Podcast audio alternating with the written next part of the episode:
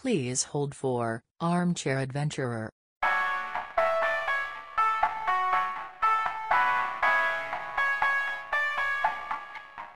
That's not the kind of podcast we are. The mailbox is full and cannot accept any messages at this time. Goodbye.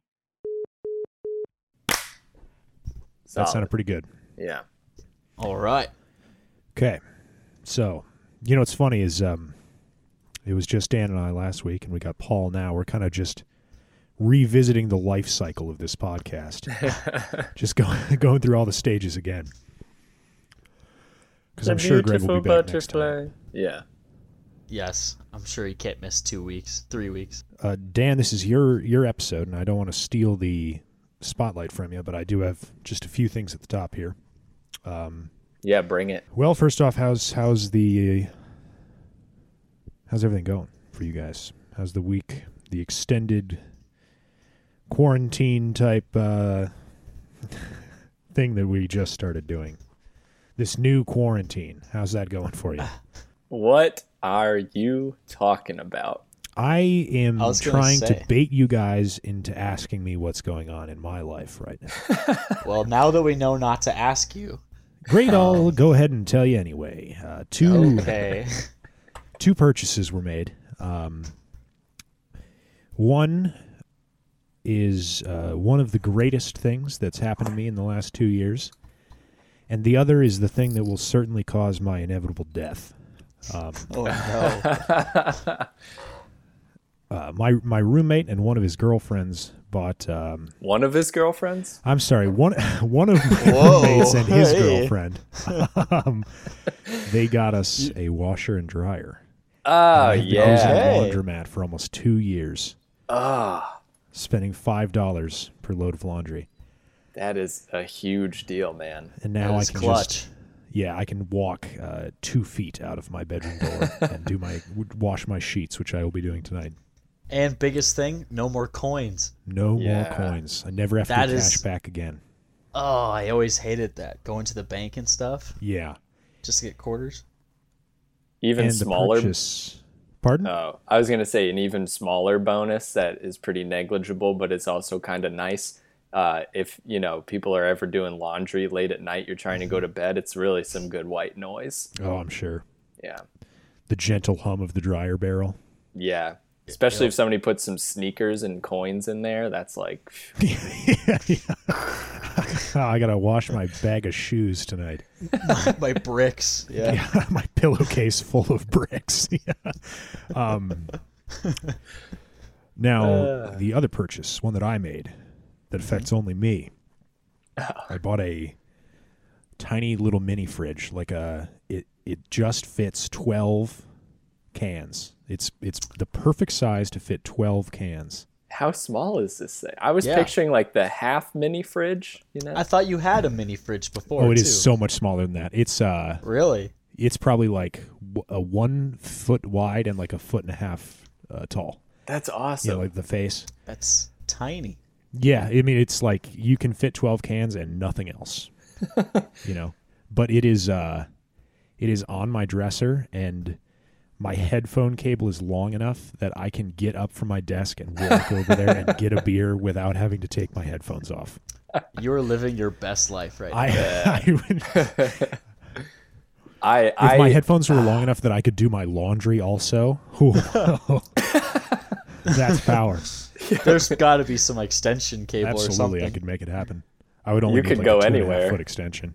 Do it. Just go to Monoprice right now and buy it. Dude, you're making me feel like a schmuck, man. I have to like, I have two beers in two different koozies Yeah. because I start drinking one and then the other one's a backup, and I just hope it doesn't get too warm. Yeah. You, my friend, That's the system I was me. rocking before, but no longer. Well, it's only a Now, matter um, of time. No matter what happens in November, uh, I think we can all agree that the balkanization of this country is uh, 100% guaranteed, and I just want to know which mega region of the country that becomes its own autonomous unit you guys are moving to. I was think? thinking of Cascadia. Yeah. Ooh. Cascade Mountains? Yeah.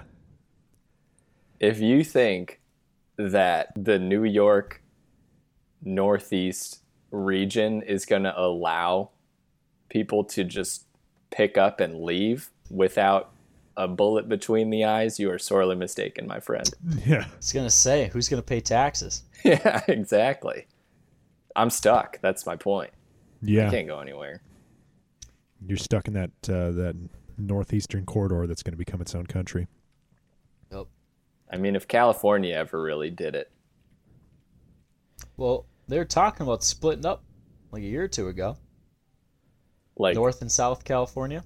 oh, Oh yeah, that's right. I know. I saw that Northern California wants to get out of there. Yeah. That makes the cities are controlling all the politics, but like you know, there's a lot of farms and stuff that don't really have a say. or you could just, you know, fix the drawing of district lines and Yeah. Or you could have to suck worry it up, about a snowflakes. single thing. Yeah, Damn maybe hold snowflake farmers. Yeah. Yeah. Keep uh keep farming your corn or whatever the hell they grow out there. Weed. Your weed farm. Yeah. I've been Shut up and smoke your dope, you damn hippie. I've just You been tell 'em. waiting for some like I've just been waiting for somebody to like give me flack for wearing a mask somewhere. Specifically, I know it's going to happen at this golf course I've been going to. I just I can just tell. It's going to happen, man. I walk in there, I'm the only one with a mask. I'm just waiting for somebody to say something. I'm just going to call him a snowflake. You know, I saw just cough on them. I saw some advice on the internet that it's I I have to imagine it's true. It was uh, this guy just said, just always have uh, a go fuck yourself cocked and loaded because if you just instantly hit somebody with that when they say something to you, they will not expect it. Yeah, good just point. an uh, angry and loud go fuck yourself. Yeah, because I think one of two things will happen. They'll either try to fight you, or they'll just be so like taken aback they'll just leave you alone. I like it. I will Yeah, I, I will um, keep that in mind. Final thing before we get into the episode, only because it's related. Uh, you know that at work they they give us masks like um Sure. every day, but they're just those like blue and white surgical masks. Um, Yeah. And I finally caved and bought my own like cloth mask, and I feel like Mm. a real dummy for not doing that earlier. Because, oh man, is it more comfortable? Oh, really? I don't have red lines on the back of my ears anymore. Yeah, Oh, the, I bet the straps. Yeah. yeah, I got a big noggin. Yeah, I was Okay. lucky. One of my friends was making homemade masks at the beginning of the whole thing, so caught that. She used nice, nice quality elastic Yeah, for those straps.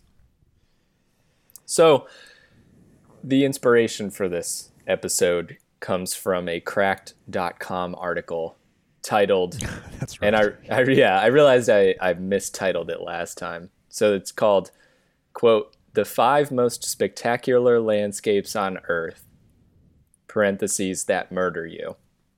Okay. Uh, and to give you um, the rundown, I'll give you the five. I'll just briefly um, list Mm-hmm. Is them. this this is five to one? You're going. Yeah, I'll go five to one. Uh, I don't think they put it in any particular order, but Okay. I did. Just Um, five random ones. Okay. Yeah. So, which may become future episodes. Who knows? So, number five, we have uh, the, and this is, don't even try to spell this from how I'm pronouncing it, Corryvreckan Maelstrom, mm. which is in Scotland. You guys know what a maelstrom is? Is that the is that like a, a whirlpool kind of like a Exactly. The thing is, though, usually when you have one, like when one appears, it disappears eventually too.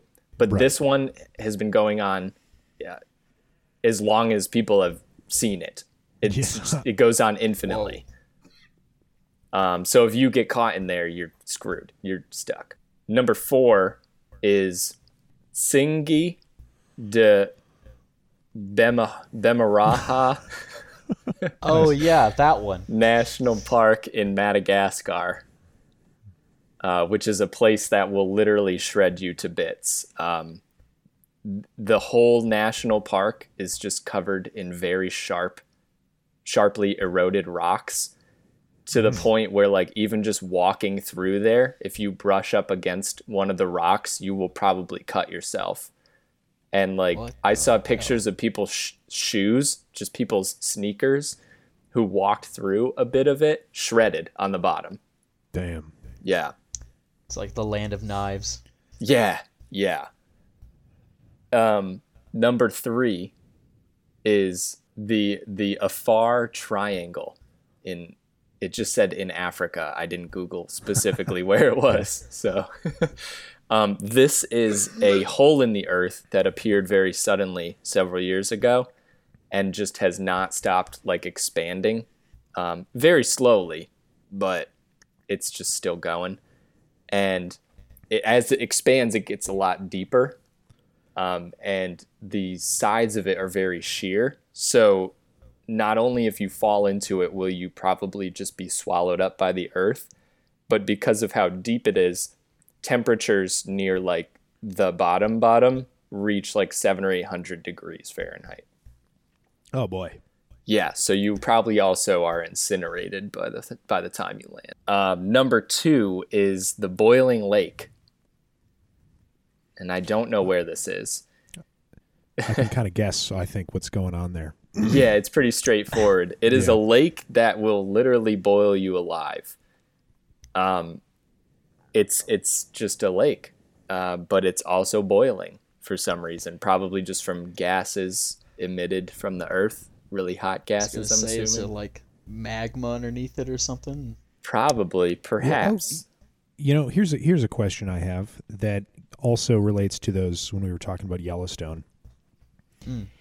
Uh, why are those so hot, but there a lot of them are not like actually bubbling? Is it because of like mineral content? Does that change the actual boiling point, but it is still very very hot? Or Uh, I would buy I that. imagine. I imagine it's just the the travel time, how deep it is too, how much it cools off. I bet there's a lot of factors. The flow of it, I don't know. You mean like it's just below boiling, basically? I mean, there's probably steam coming off there, right? So it's near boiling. Is that what you mean? yeah, like I feel like I've seen, for instance, the what is the is it the Grand Prismatic Spring is the big Yeah. one in Yellowstone? Isn't that just like still water, but it's like really really hot? Yes. Oh, I guess it's below boiling though. Maybe I'm just not Well, used I to mean- the fact that I think Like- they're just all kind of different, you know? yeah, Like they're not all the same. Like the the Grand Prismatic Pond or whatever you want to call it. you know, it's just not as bubbling and boiling. The same way the geyser, however many miles away, Old Faithful, you know, goes off every 15 minutes. You know, they're just different sections or you know whatever you want to call it. I feel like there's something to be said for your mineral content uh, hypothesis, though, because like think about it, you put salt, you put salt in water, and it increases the boiling point, so it can get hotter without boiling. So maybe if there's like salt or other like alkaline minerals that have the same sort of effect, I don't know. There's a lot of sulfur. Like, I mean, Mm. it always smells like, you know, like sulfur everywhere because they're all. Um, so maybe that's something to do with it. it's possible. Sorry. Well, Dan. this yeah, that's okay. This point, this place is definitely not um, not boiling. It is very much boiling, um, and so they haven't really been able to test out how hot it truly is because they can only take temperature readings near the shore. Um, but even there, of like the water that sort of washes up onto the shore is 200 degrees, Yeesh. or like it was like 170 something, but I rounded up, which might have been. That might be malpractice, but I don't know. What was this? Was it just called Boiling Lake? Yeah, it was just the boiling lake. It said Dominica, but I don't think that's a Huh. country. It Like on the island of Dominica. Is that part of a country? It is a country. Oh my. Yeah, Well, I don't teach world history. That's my excuse. Where is it? uh, near New Zealand. So number one on the list is the Bolton Strid. Yeah, this is it. This is what we're getting into right now. Some general information. Uh, our topic today, the Bolton Strid, brings us to the River Wharfe, which is a 65 mile long river that flows through Yorkshire, England. Yorkshire, Yorkshire, England. Uh, specifically, the Bolton Strid is just a small segment of that river, and I really mean like small. It's probably less than 100 feet long of this 65 mile long river. And it's very narrow. It's like at any point, it's between three feet and about six feet wide, which is why it's classified as a strid because strid and stride, as Paul Oh, sure. alluded to before we started recording, is they come from the same root word, and so they they were like, oh man, you know, it's so narrow you could clear it in one stride, and so they called it a strid. There are other strids on the planet Earth Right. um, that are Those also Brits. deadly. There's Yeah. the British, so literal. Yeah, that I, that sounds like I don't know how long that word has been around, but that almost seems like it's like old English or something. yeah, like I, Strid. I, Like s- Middle I English. strid the fence. Yeah, um, the land around the the strid is very rocky, and for most of the length of these rocky banks, uh, the rocks are like really rounded because of erosion, and they're covered in very slippery moss. So it's very very easy uh, as you get close to the water to just slip and fall in. Um, but looking at it, and Kane and Paul have a picture in front of them. Looking at it, it doesn't look that dangerous because the yeah, like the water on top of the strid looks like it's just sort of cruising along at a nice, careful pace. Um, but that's really just how it appears on the surface. What makes the strid so insanely deadly uh, is that underneath that calm, peaceful surface, the water is absolutely raging, smashing into rock walls and swirling around in countless underwater caves that it has created over, you know, probably thousands of years that it's been there. You know, every all, all the while the water smashing into the side of the banks, creating these little underwater caves and, and the like. Um, and it's widely believed that not a single person who has ever fallen into the strid has survived. So it's therefore the stretch of water with a 100% kill rate. Whoa. yeah. I like your that. your use of kill rate rather than death rate. I was gonna say his, this this strides kill to death ratio is out of this yeah, world. yeah. It is immortal also. So truly a formidable foe. Yes. okay. Questions so far, gentlemen. Yeah. So, um, is it is there some sort of a downward action if you fall in? Are you sucked down? So the problem with that is we don't know Because nobody survived it. nobody's survived it and or at least nobody has survived it and then gone on to say oh well while i was down there getting thrashed around i you know saw this yeah. cave I or- mapped it out. Yeah, Yeah. when I was down there. Thank God I knew how to tread water." I was being slammed against rock faces. yeah I'm surprised that no one has like tried to map it out though. You there's, know, ha- by there's got to be a way like either like sonar or you know some type of technology down there to kind of map out these caves that they say are down there. i would buy that as like the most likely way to successfully map it all out but also just imagine like a little piece of you know silicone wrapped technology just getting smashed against rocks it, it it might just not be worth it in the eyes of the scientific community True. Hey, the Soviets put a rover on Venus. So, they did yeah. Have you seen the picture? no Okay, well, we'll talk about that after, but yeah, you can see what the surface of Venus looks like, and it does not look like a friendly place. oh that's awesome I can't imagine so. I think the rover was only to- able to run for yeah, a few minutes or something before the, you know, surface temperature cooked it. that's great man i didn't know that at Hey. all they still did it though. um, from an article on amusingplanet.com titled The Bolton Strid, the stream that swallows people. I took some excerpts just to give you a better picture, you, the viewers, a better picture. If you haven't Googled it already, you're making a mistake. Give it a shot. Um, So, to understand how such a small, little, babbling brook can have such a dangerous reputation, all you have to do is take a walk upstream like I said, it's only like 100 feet long. So you clear that 100 feet, and what you see is a pretty like substantial river, just a regular looking river that's probably like 30 or 40 feet across. So like it's pretty, pretty typical what I think of when I think of a river, unless you're talking like Mississippi. Um, this is the River Wharfe that flows for, like I said, over 60 miles. And that's pretty much what it looks like for most of its length until it hits the Strid.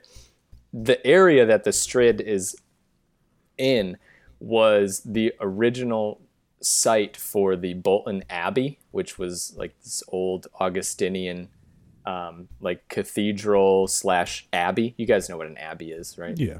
Yeah. Um, so that's why it's named the Bolton Strid because that's sort of like the property that it's on. So so what happens is when the River Wharfe forms into this Bolton Strid, or when it enters this piece of land, the river is forced through this really narrow gap. So you're talking 30 or 40 feet of wide river forced all of a sudden into this like six foot gap just because the rocks around it are so dense and they haven't eroded. And this causes the water to gain a tremendous amount of speed and also depth. And that's where a lot of the danger comes in. So, like, what the way that you guys should picture this is you have this like 30 or 40 foot wide river, maybe like six or seven feet deep at most. But then when it hits this gap, um, it basically turns sideways and I is this like six foot wide strid that is who knows how deep.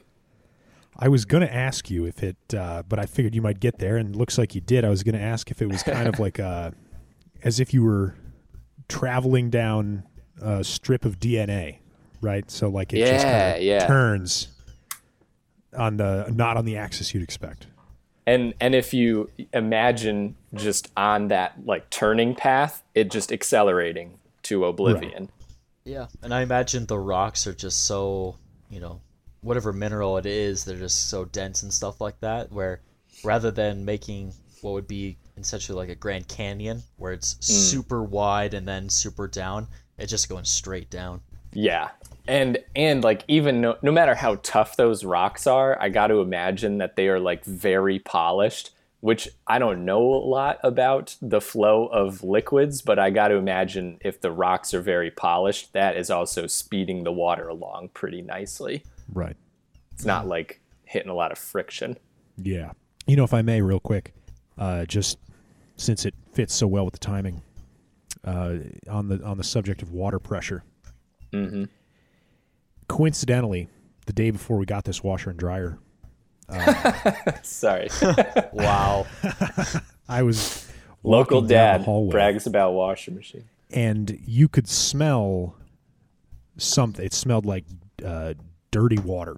Wait, the day before you said? Yeah, Okay. and uh, we narrowed it down to the the water hookup. There's the hot water, the cold water, and then like a drain pipe. It looked the valves are pretty nondescript on the on the cold and hot water, and I was like, "What the hell is one of these open?" And so I turned it, and you know, not even thinking about it, I turned it, and um, it was like opening a fire hydrant indoors.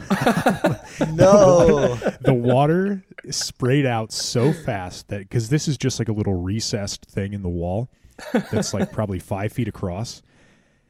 And the water was straight line hitting the wall five feet across and just Holy spraying everywhere. It was like the scariest moment of my life. It was oh, only no, only on for maybe you know six tenths of a second before i shut it off but it soaked everything and then, of course, it turned out it was just the drain pipe. So I just poured some bleach water down it, and it was fine. But Uh, it's uh, ooh, yeah, Good to know, though.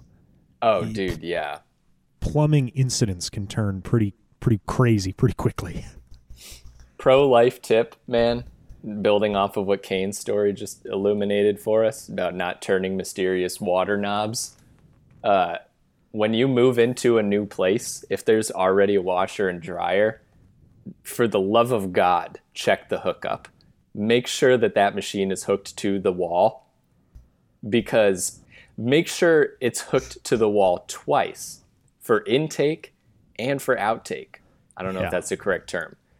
Because when Chelsea and I moved to Philly for the first time, we did not do that. And our washer machine, we put in our first load filled with water and then was just walking through the hallway, stepped into a soaking wet carpet to realize stride, a strid rather. uh, yes, I fell right into the Philadelphia Strid.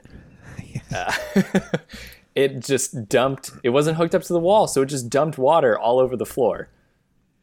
Yeah, Sorry. I've been having that problem too with just the oh God. if there's too much water in it, it won't drain properly. So I had a, a large load not too long ago, and uh, same thing, just water everywhere with the floor. So we're stuck to small and medium loads for a while. That's how it When I was in should be, school- anyways. But you know, Uh, when I was in middle school, my brother was doing the dishes, and I guess it was like his first time because he filled the entire dishwasher detergent thing with dish soap. No, gosh, And that's it, a uh, classic. yeah, it turned our entire kitchen into like a bubble rave or whatever. You know, like a That's hilarious. and then you started to drink it and float up into the air, but towards a tragically spinning industrial yeah, fan. the big industrial fan we had installed Yes. in my in my whimsical childhood home. You know? my dad was always dressing in stupid purple suits and Wearing hats. Yeah. yeah, and making little people sing. Jesus. Dad, I'm awake. I get it.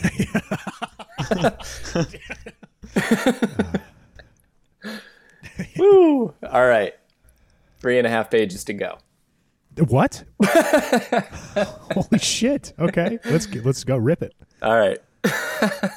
I like writing out like a nice clean script and then seeing what happens. So we'll see if any of this makes it in. I don't know. Any of the, script, novel. I mean. Yeah.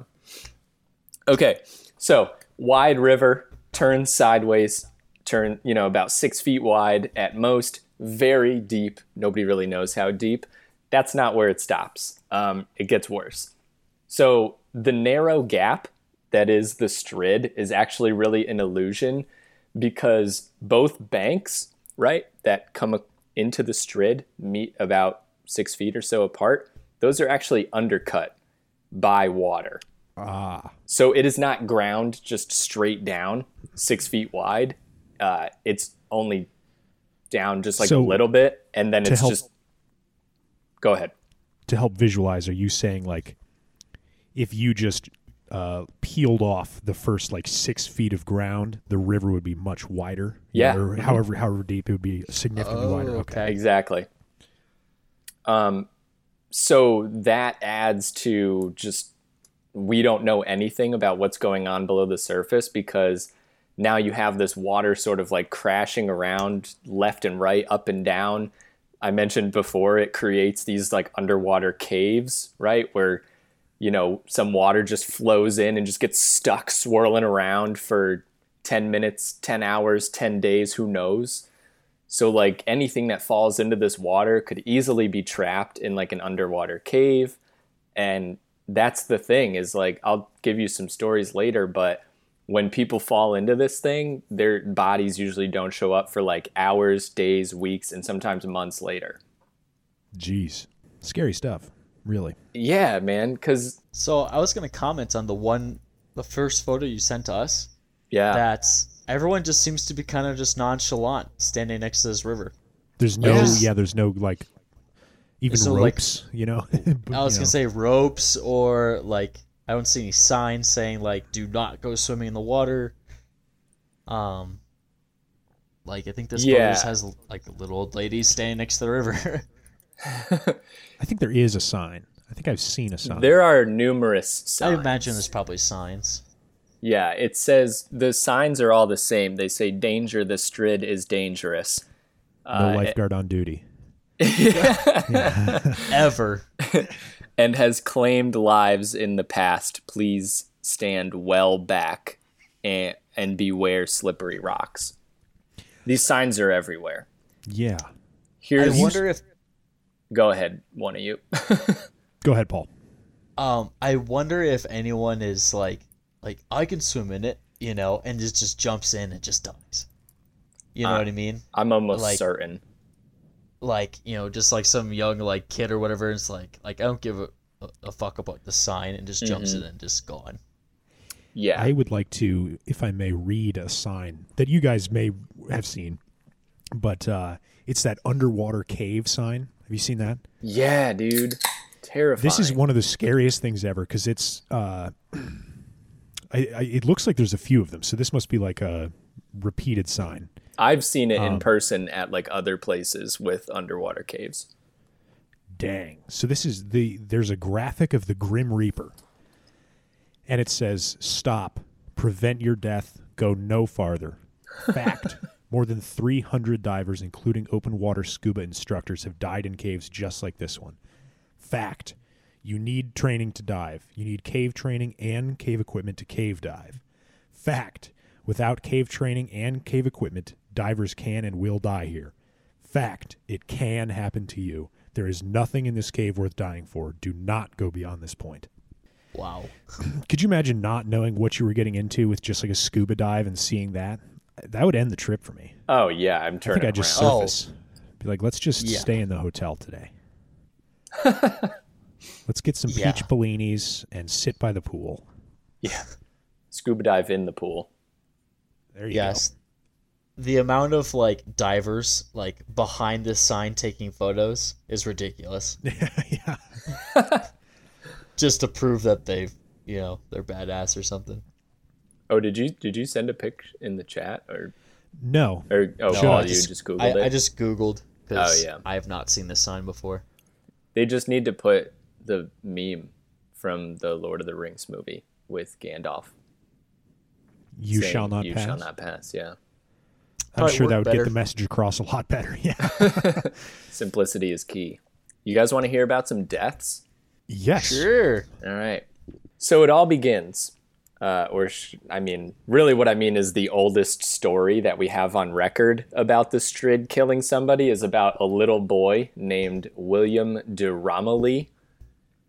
And back around 1154 AD, he was, yeah, oh yeah, thousand back years. than I was expecting. Yeah, yeah. Um, I thought that was intense, and it gets worse. So about around 1154 AD, he was the heir to the Scottish throne, um, which I guess that explains why a story like this has survived. Because if it was some farmer's kid, nobody would really care. True. So one day, little boy William attempted to leap across the Strid while on a solo hunting trip. I know it says little boy, and I'm reading little boy, but you got to picture like a 14 or 15 year old. In that era too. Yeah, yeah, know, like he's just practically an adult. exactly like he's off on his own hunting trip. He's got a dog and a gun with him. Like that was just what you do. Um, so needless to say, he missed. Uh, he missed his mark, pun intended. Hey. Hey. And he fell into the Strid and was swept under, literally never to be seen again. There is no documentation of them ever finding his body. Um, his mother was very upset, needless to say. Um, so upset, though, and struck with grief that she uh, gave the entire plot of land that they were living on uh, which included the Strid. They gave the whole plot of land to Augustinian monks just so that there would be people on the land praying Wow. and just maybe throwing in a prayer or two for William de Romilly so that he doesn't get stuck in limbo or something. The Uh, river Styx. Yeah. Get him those drachmas. Uh, so these monks, they own the land. They went on. They built the apparently world famous Bolton Abbey. And I understood why it was world famous when I Googled it because this building is absolutely beautiful. If you give that a Google, you will see why. Um, it's t- in total ruin now.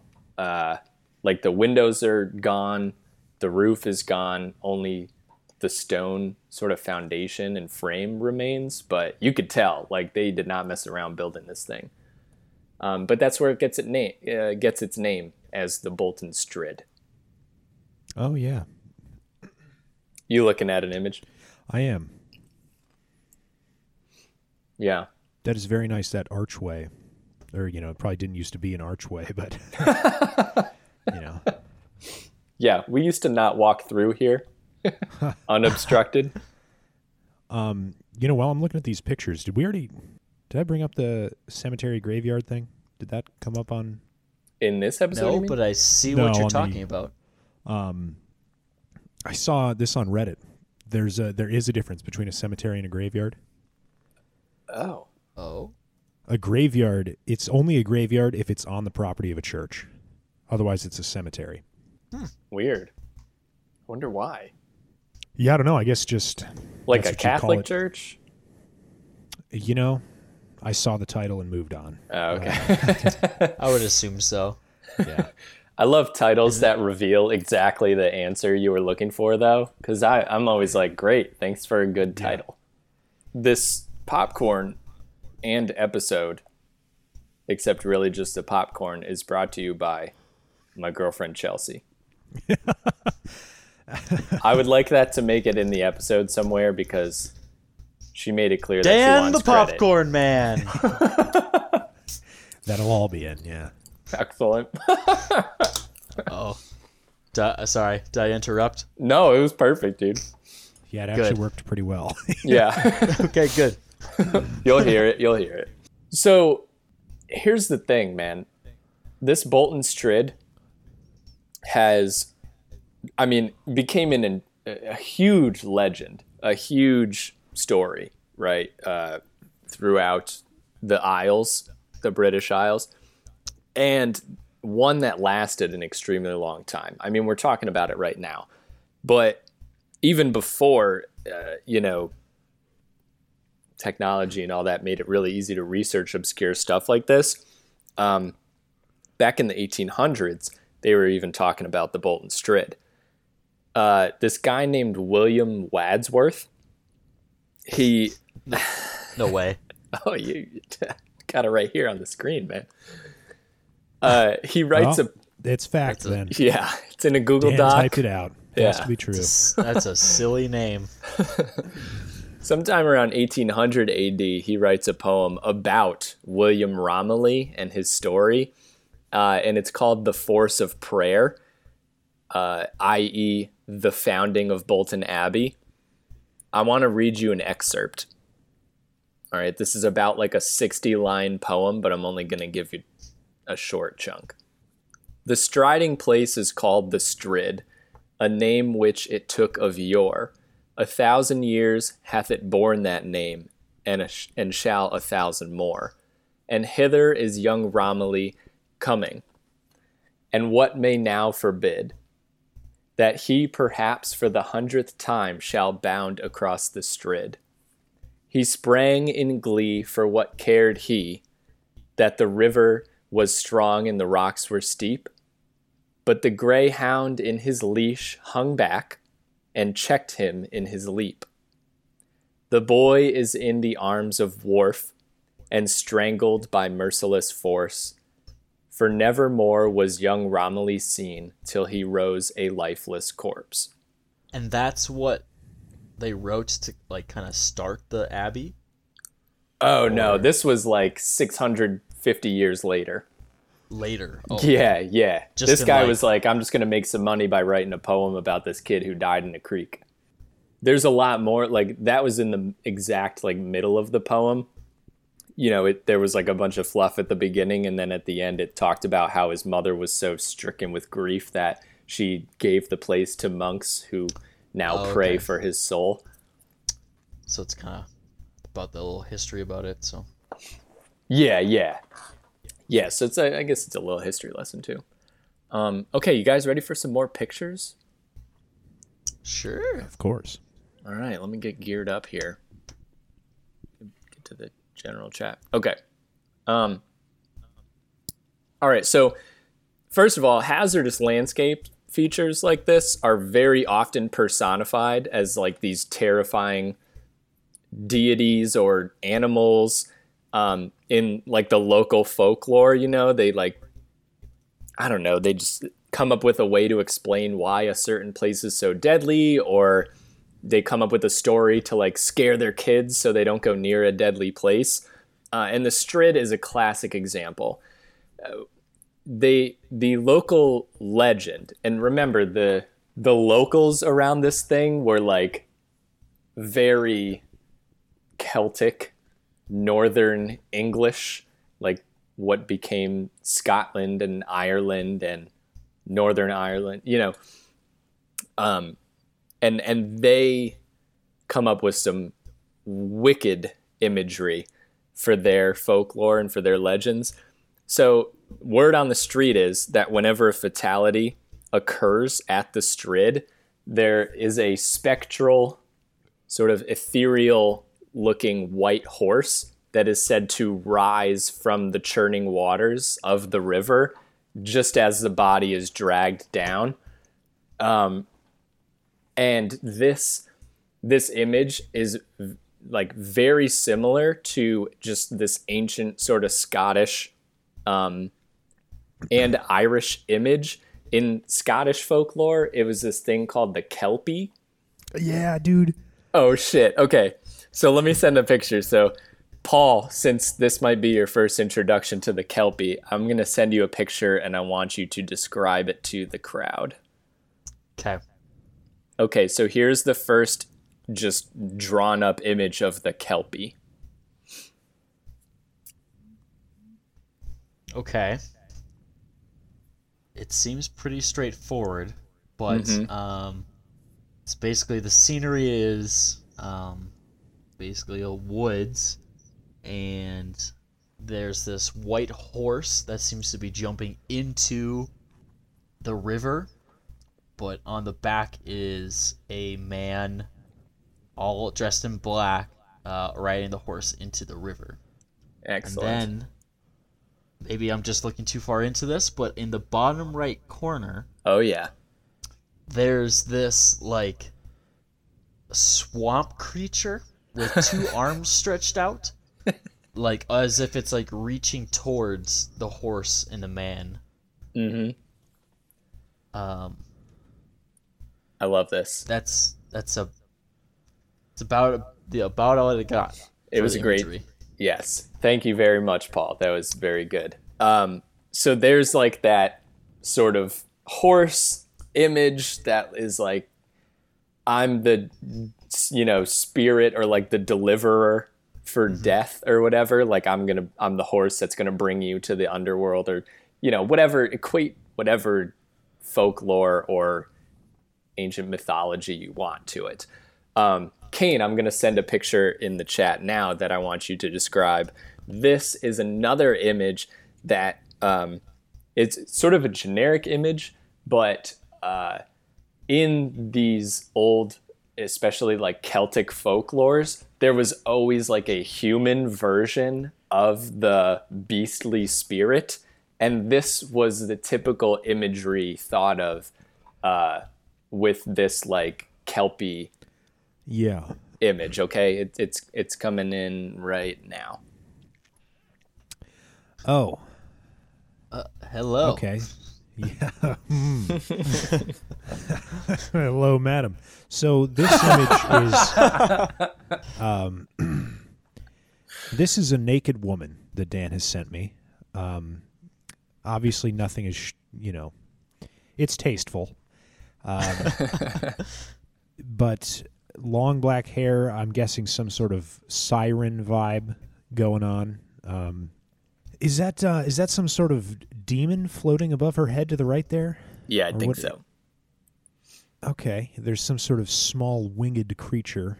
It looks like. How, how would you describe her facial features or expression? Not friendly. uh, Like looking into your soul, yeah, like mega disappointment. I'm getting like Samara from The Ring vibes. Oh yeah, Ooh, yeah. That's a good analogy for comparison. Just kind of angry, but not outwardly aggressive. mm-hmm. You're definitely Unlike dead if she's looking at you, though, right? Yeah. Okay, one more. Um, because this this sort of old folklore image also appeared in like Irish, you know, more specifically Irish um, folklore as it developed, separate from like Scottish and English. Um, except for the Irish, it was something called the puka. And the thing that you need to know about the puka it definitely did not have any sort of human form alternative. Like, that's not really how like the Irish went, I guess. I don't know. Um, but Paul, why don't Paul, why don't you take a crack at uh, creating this puka. visual at the puka? Puka for Paul. Okay, well here we go. so probably the scariest of the three images. Oh yeah, Um, scenery. It looks again to be like a river surrounded by like tall grass, brush, and then it's this horrific looking like monster, like creature that's pulling on the water or something, and it's it. It's got like two like antenna horns sticking out of it, and it's like looks like it's like crawling towards you to like basically eat you. Okay, so I've got a couple more stories, just some famous stories of people that have been lost to the Strid. Um, another very famous, often told legend is of two young lovers, classic Romeo and Juliet esque tale. Um, they they made a plan to elope together, um, but their lands were separated by the river. So, you know, the easiest way, quote unquote, to cross the river was at the Strid. And uh, plus, I mean, any bridges, you know, she was like reluctant. The girl was like very reluctant to cross any bridges. She doesn't, she didn't want to be spotted and caught, you know, running away with this guy. And um, so she goes to the Strid. He goes and meets her there. And inevitably, disaster struck. Um, she jumped, she missed, she slipped, she fell.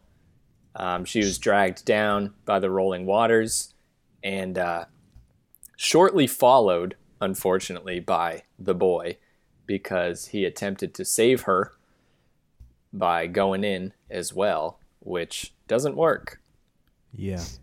Um, and visitors to this day claim that you can still sometimes hear the girl's desperate cries Yeah, above the rushing waters, whilst whilst the shades of the two lovers sometimes appear walking hand in hand beside the turbulent river.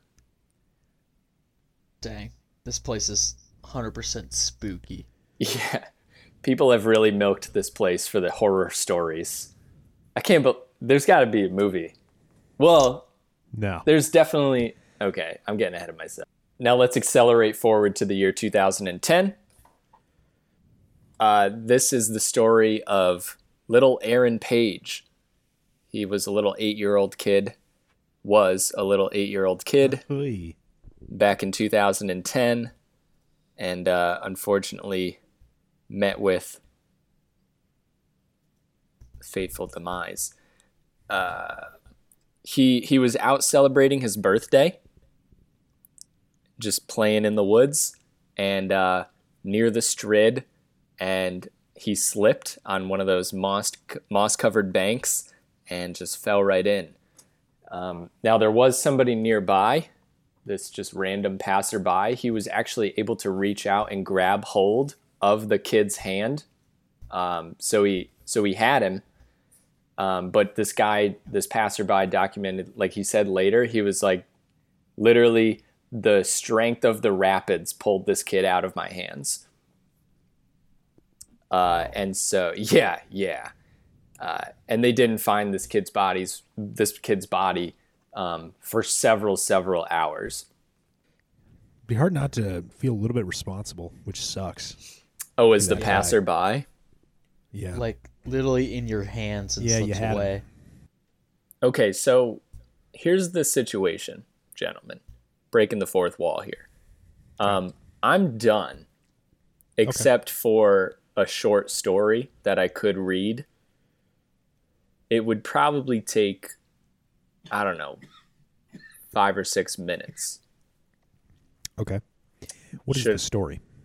It's this old story. It's called The Striding Place. Um, it was written in uh, 1896, and it's just a it's a fictional piece talking in great detail of a very harrowing death in the Strid. Okay. What do you think, Paul? Sure.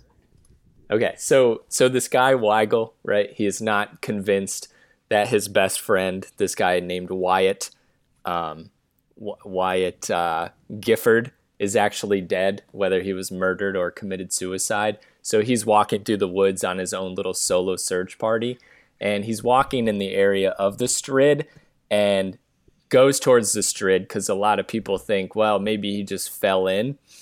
Um, and he kind of he kind of sees a hand stick up through the water or he thinks he sees a hand stick up through the water. Remember his his best friend disappeared 2 days ago. Um, so he like turns away. He's like oh i don't know if that was real but he turns back. Nevertheless he sees it again. Um, quote here's the story a man was there struggling to free himself from the suction beneath the strid swept down doubtless but a moment before his arrival, perhaps as he stood with his back to the current. He, Weigel stepped as close to the edge as he dared, the hand doubled as if in imprecation, shaking savagely in the face of that force which leaves its creatures to immutable law, then spread wide again, clutching, expanding, crying for help as audibly as the human boy, voice. So Weigel dashes. This is not the story. This is me. Weigel dashes towards the edge of the strid. He reaches his hand out, uh, and and he grabs a hold of this hand, uh, this hand, thinking, "Oh God, this has got to be, you know, Wyatt Gifford, my best friend." Um, Weigel here back to the story. Weigel forgot the slippery stones, the terrible death if he stepped too far. He pulled with passionate will and muscle. Memories flung themselves into the hot light of his brain, trooping rapidly upon each other's heels, as in the thought of the drowning. Most of the pleasures of his life, good and bad, were identified in some way with his friend.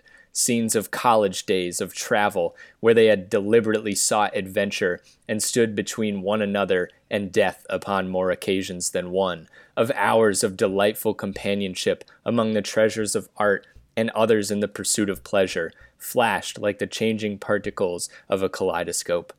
Weigel had loved several women, but he would have flouted in these moments the thought that he had ever loved any woman as he loved Wyatt Gifford. There were so many charming women in the world, and in the thirty two years of his life he had never known another man to whom he had cared to give his intimate friendship. He threw himself on his face. His wrists were cracking. The skin was torn from his hands. The fingers still gripped the stick. There was life in them yet. Suddenly something gave way. The hand swung about, tearing the branch from Weigel's grasp. The body had been liberated and flung outward, though still submerged by the foam and spray. Wyatt scrambled to his feet and sprang along the rocks, knowing that the danger from suction was over and that Gifford must be carried straight to the quiet pool. Gifford was a fish in the water and could live under water longer than most men. If he survived this, it would not be the first time that his pluck and science had saved him from drowning. Weigel reached the pool. A man in his evening clothes floated on it, his face turned towards a projecting rock over which his arm had fallen, upholding the body. The hand that had held the branch hung limply over the rock, its white reflection visible in the black water. Weigel plunged into the shallow pool, lifted Gifford into his arms, and returned to the bank. The bank. He laid the body down and threw off his coat, that he might be freer, be the freer to practice the methods of resuscitation. He was glad of the moment's respite. The valiant life in the man might have been exhausted in that last struggle. He had not dared to look at his face, to put his ear to the heart. The hesitation lasted but a moment. There was no time to lose. He turned to his prostrate friend. As he did so, something strange and disagreeable smote his senses. For a half moment he did not appreciate its nature. Then his teeth clacked together. His feet, his outstretched arms pointed towards the woods, but he sprang to the side of the man and bent down and peered into his face. There was no face. Whoa. no, that was cool. Yeah. Hopefully that comes together nicely in the last, you know, edited cut. When Yeah. you me- when you mentioned the hand, I thought the story was gonna be like a kelpie vibe, where the hand all of a sudden start pulling him in. Ooh. Yeah. Or maybe it did, and that was just his like afterlife dying experience, seeing a faceless best friend. It would have been if he saw his own face. Oh man! If he would have like, you know, yes. I wish Atherton Gertrude or Gertrude Gertrude Atherton was alive. Hey, when we make this redo. movie though, Yeah. we can make Once it we our own. Hollywood budget. Yeah. Once Greg can fund our Hollywood budget. Yeah. hey Dan, do you know anything about the um, King Arthur story? Like Arthurian legends? Um, just I think a little bit about the main one. Right. What I'm wondering is because obviously he gets he gets the sword, he gets Excalibur from the stone, right? Like he, Yeah. he pulls it out of the stone. How does the Lady of the Lake come in? Do you know what I'm talking about? Um, only by name, but I really don't know anything else. Okay, Yeah. I'll just look it up. Um, but I guess back to the episode. So Dan, that's it for uh, Strid. Yeah, that's it, man. What's the moral of the story, Kane? Okay, um, this one should be easy. there, there- there is definitely a moral we can pull from this. Um, t- Don't go swimming without a lifeguard. yes, uh, no, we, we- uh, we can do better. Ouch. Hold on. Um, wait 60 minutes before swimming after you eat. Or, yeah, 60 minutes. That's that's what killed all of the people in the Strid. They were Yeah. crapping out. Yeah. Yes. Um, The underwater is like three feet deep. They just they really, all just eaten. Yeah. yes. really dense food. It just weighed them down. What if there was like a air pocket down there, and there's just like one big cave they could get stuck in? Dude, there'd And be a then they, bunch like- of bones down there, man. True. Oh, I guess you're right. They do show up eventually. Most of They're- them. there could just be like an eddy down there that is just keeping Just bodies slammed Yeah. up against a wall. yeah. Yeah. Yeah, I mean only only like well like so I talked about I mean the striding place is fictional. But like that that couple, they were never found. The kid was found, the 2010 kid was found. Romilly was was never found. I don't know if it's in fact like a majority of people who fell in were ever found because there really is no statistic on how many people have fallen in. Still working on this moral. Um, because I feel like there is actually something we could come up with, like a really metaphorical thing about. I'm thinking specifically about the banks being misleading. The moss isn't always greener on the other side. God, you're disappointing. Um, Don't let the moss go down on it. No. where are you getting moss? Stop moss. Where are you? What is this coming from? There was There's moss on slippery the moss rocks, on I the guess. banks, man. The moss doesn't always point north. I got it. Sometimes it points towards a deadly river that's got a better kill to death ratio than your call on Call of Duty. Paid the cost Um, to be the moss. I give up. I think you all you, you all know what I'm trying to get at, and that's good enough. Don't jump in unidentified bodies of water. Quite the cough. So it begins. Kane's downfall. Um, Coronavirus. I'm gonna hit stop. I think we got it right. No, no, no. Don't Oh. have you have you already? No. Okay, so next week, hopefully, uh, we got Greg back again, and uh, we've got a real stunner of an episode. Barn Uh, burner. Yeah. So we're gonna do another episode of Armchair White Woman, and we'll be doing uh, another What? true crime type uh, story, but not your tr- not your traditional true crime. It's it's more, or I should say, it's less about the circumstances of the death, and more the mysterious circumstances uh, surrounding the victims themselves. We've got two, maybe three very interesting cases that we'll be talking about. Wow. That is extraordinarily vague, but I'm excited. Well, yeah, intentionally so. So uh, tune in to find out just what the hell I'm talking about. Thanks. Now we can stop. Okay. All Thanks for right. closing that one up.